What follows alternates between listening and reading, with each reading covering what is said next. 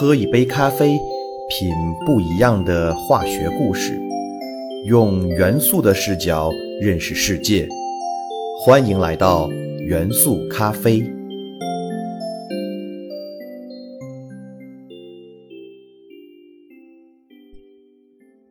大家好，欢迎收听元素咖啡，我是你们的老朋友老胡。一转眼，《万物有化学》已经出版一年半了。从销量来说，《万物有化学》已经成为近年来化学类中国原创科普书销量最好的书籍。但是，面对市场上绝大多数化学科普书都是国外翻译的现状，老胡还是有些忧心忡忡。优秀的科普可以影响一代人，老胡的工作任重而道远。不过，让老胡高兴的是，万物有化学一直在取得一个又一个不错的成绩，甚至是国家层面的认可。上个月，万物有化学获得了国家科技部的奖项，被评为科技部2022年全国优秀科普作品。这个国家级奖项对老胡的认可，让我更加明确了自己肩上的责任，继续勇敢地在化学科普的道路上奋勇前行。言归正传。今天的节目，我们来聊一个很容易和另外一个元素混淆的元素，它就是镉元素。那为什么说镉元素很容易和别的元素混淆呢？主要是读音的问题。元素咖啡第九期节目的铬元素，就是与镉元素经常傻傻分不清楚的倒霉蛋。镉原子序数四十八，位于元素周期表第五周期第二副族。我们在银元素的节目中讨论金属银拥有最好的导热能力的时候提到过它。在周期表中，镉元素就是紧挨着银元素的右边。其实啊，镉这个字与其他元素名称所用的字的来历是有所不同的。大家都知道，随着化学的发展，汉字中也需要根据化学的实际需要创造很多化学专用字。例如元素名称的汉字、有机基团的汉字等等，可以说元素周期表中绝大多数元素名称的汉字都是后来造的。但是镉元素的“镉”字却在古代中国就已经存在。这个字在古代只有一个读音，读“利”。它的原意是一种古陶器，用来蒸煮食物。而随着四十八号元素名称的需要。就在力的基础上增加了镉的读音，用来代表四十八号镉元素。镉元素的发现跟一起药物造假案有关。一八一七年，德国哥廷根大学教授斯特罗迈尔兼任着德国药商视察专员，他在视察萨尔兹奇特制药厂的过程中，发现药厂用碳酸锌来代替氧化锌进行销售。为了更加详细的研究碳酸锌可能造成的危害隐患，斯特罗梅尔对碳酸锌进行了细致的抽检分析，结果他就发现这批冒充氧化锌的碳酸锌本身还不纯，而这个混在碳酸锌中的杂质就是镉。其实，在自然界中，镉元素并没有独立的矿床，而是共生在锌矿中，例如。零锌矿中含有碳酸镉，闪锌矿中含有硫化镉，而零锌矿的主要成分就是碳酸锌。这也就是为什么斯特罗迈尔会从碳酸锌中发现镉元素的原因。由于镉是在碳酸锌中发现的，因此就以零锌矿的名称 calamine 给镉元素命名，名称为 cadmium。元素符号是第一个和第三个字母组合 Cd。虽然金属镉的毒性不大，但是镉化合物的毒性却都非常强，也是世界卫生组织公布的一类致癌物。镉的毒性主要来自于两个方面。首先，镉是亲硫元素，也就是非常喜欢和硫元素待在一起。当镉离子进入人体后，就会迅速的与含有硫元素的球基蛋白质相结合，从而使蛋白质变性，进而产生毒性。另外，当人体摄入镉后，体内的钙、锌、钴、铜等多种有益金属离子的吸收与利用也会受到干扰，从而也对人体产生危害，尤其是扰乱钙的吸收，会导致人体骨骼出现严重变异。人类历史上最严重的一次群体镉中毒事件，是发生在上世纪五十年代的日本富山县的痛痛病事件。一九五五年，在日本富山县神通川河流域出现了一种怪病，人们普遍出现腰背。手脚等各关节的疼痛，随后遍及全身。几年之后，骨骼严重畸形、萎缩并变脆，甚至咳嗽或打喷嚏都会引发骨折，最后致人疼痛而死。经过调查才发现，神通川河岸两旁啊存在着锌、铅金属的冶炼工厂，并且把冶炼过程中产生的废水直接排入河流。在前面的介绍中，我们已经知道，锌矿同样也是镉金属的来源，因此这些废水中含有大量的镉元素。这些废水被用来灌溉水稻，甚至当地居民还会直接饮用，以至于长期食用镉超标的大米和饮用镉超标的水，让当地居民全部镉中毒。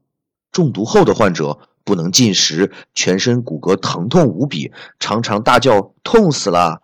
因此，这种病也被称为“痛痛病”或者 “A U V 病”。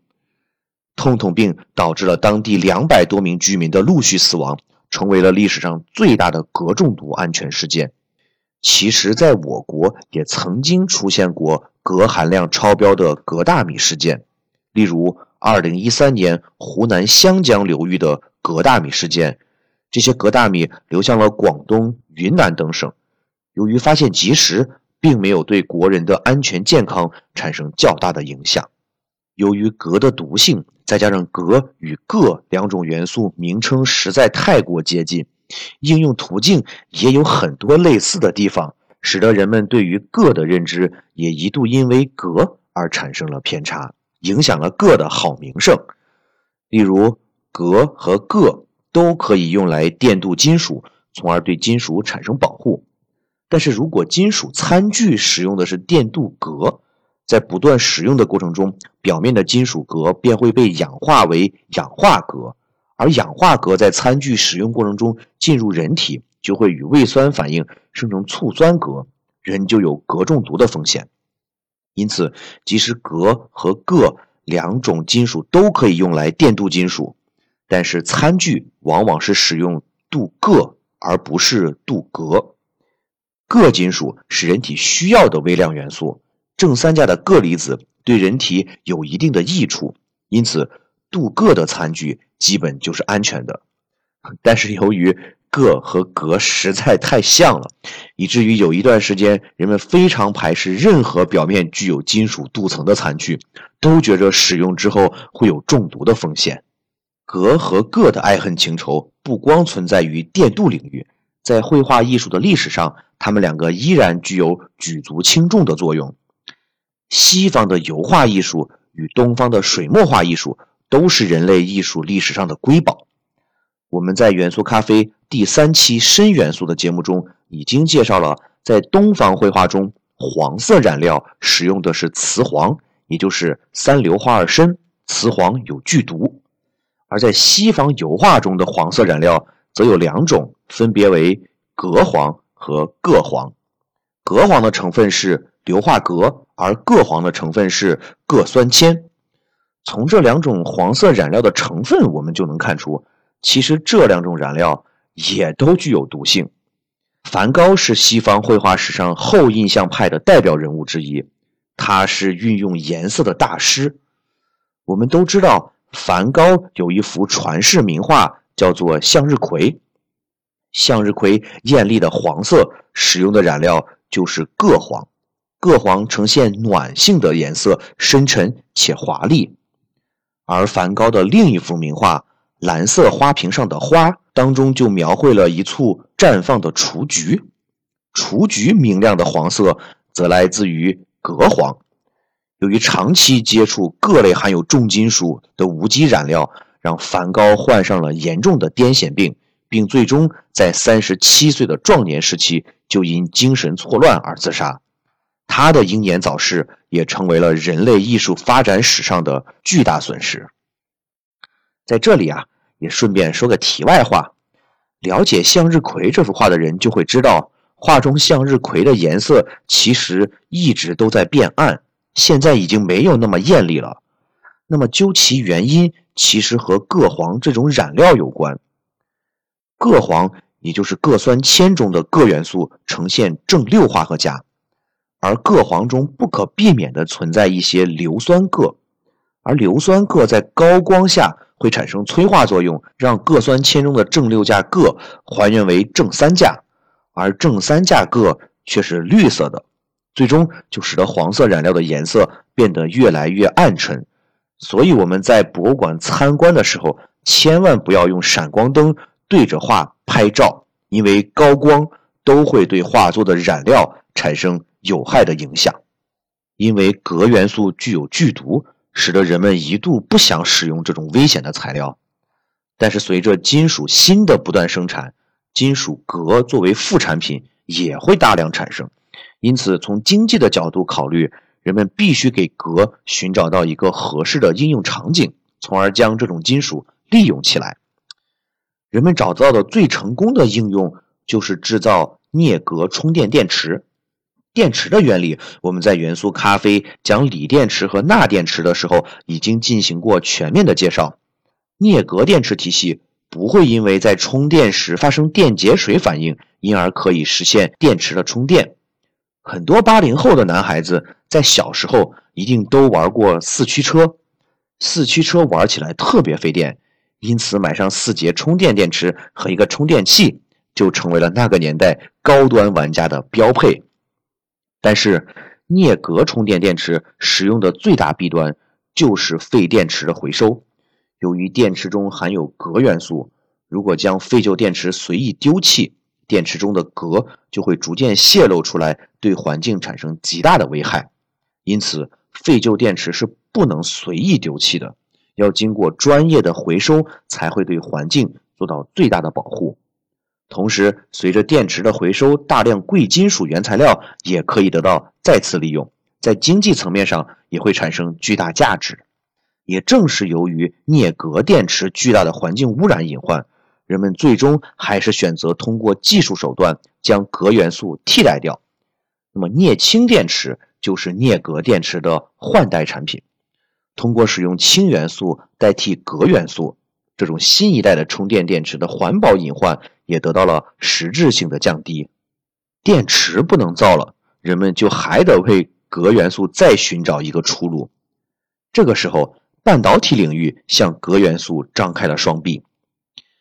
我们都知道，单晶硅是人类目前应用最广泛的半导体材料，而由五十二号地元素与镉元素形成的地化镉半导体，则给人们在半导体材料的选择上提供了新的途径。我们在第三十一期锗元素的节目中讲过，半导体主要是通过掺杂杂质的方式来得到 P 型半导体和 N 型半导体。从而形成 p-n 结来实现特殊电路功能的，那么地化镉就可以通过掺入铟来形成 N 型半导体，或者掺入铜、银、金来形成 P 型半导体。但是地化镉半导体至今还难以像单晶硅一样制备成一个大尺寸的单晶体，也就意味着。地化镉只能加工成薄膜来制造太阳能薄膜电池。地化镉薄膜太阳能电池相较于单晶硅太阳能电池制作起来更加方便，并且成本低廉，重量也较轻。更为重要的是，锑化镉具有很高的光吸收系数，仅仅两微米厚的锑化镉薄膜电池，最高的光电转换效率就可以达到百分之二十八。远远高于单晶硅太阳能电池的百分之十五，成为未来应用潜力巨大的太阳能发电材料。东方和西方的艺术虽然各自自成一派，有人说东方艺术更加感性，而西方艺术更加理性。即使他们风格迥异，但他们都来自于人类社会的发展，都来自于劳动人民的创造。从这个角度上来说，无论是东方还是西方的艺术文明，一定是联系大于差异。可能东西方绘画艺术都各自选用了带有毒性的黄色染料，就是东西方艺术冥冥之中相互联系的缩影吧。